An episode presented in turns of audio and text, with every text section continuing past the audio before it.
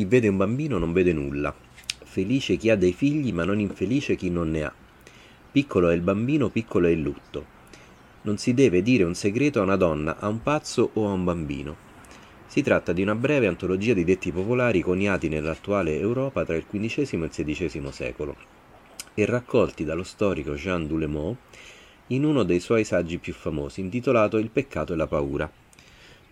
Quando ebbe inizio l'età moderna europea, spiega Delumont, l'atteggiamento di incomprensione nei riguardi dell'infanzia si rivela ancora largamente diffuso e riveste due aspetti tra loro complementari. La scarsa sensibilità per la freschezza e l'innocenza del fanciullino e la scarsa emozione per la sua fragilità.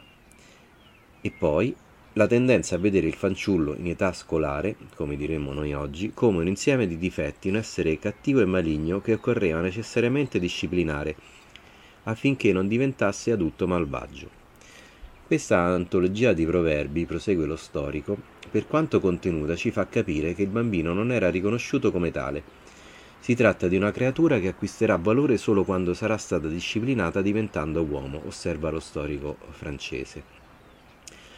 La sua chiave di lettura del rapporto del mondo adulto con quello dell'infanzia nella cultura occidentale cristiana, al termine del Medioevo, può essere utile per osservare anche alcuni fatti di estrema attualità. L'annullamento dell'identità umana del bambino non è infatti una dinamica che appartiene solo al passato, né tantomeno, purtroppo, è stata definitivamente consegnata alla storia della nostra civiltà. L'idea violentissima che scaturisce dalla fusione fredda tra logos, secondo cui, detto in estrema sintesi, il bambino non è essere umano finché non entra nell'età della ragione, e il pensiero religioso cattolico, il bambino è malvagio per natura, dal peccato originale, ne porta con sé un'altra altrettanto criminale. Se non è essere umano, eh, dunque lo si può violentare e o uccidere tranquillamente. Va ricercata qui in estrema sintesi la radice culturale della pedofilia e della protezione riservata ai preti pedofili dai loro superiori. Ma non solo. Contro questo crimine orrendo tante parole vengono spese e tanti impegni sono propagandati anche nel mondo laico, ma poi nei fatti raramente si traducono in qualcosa di concreto.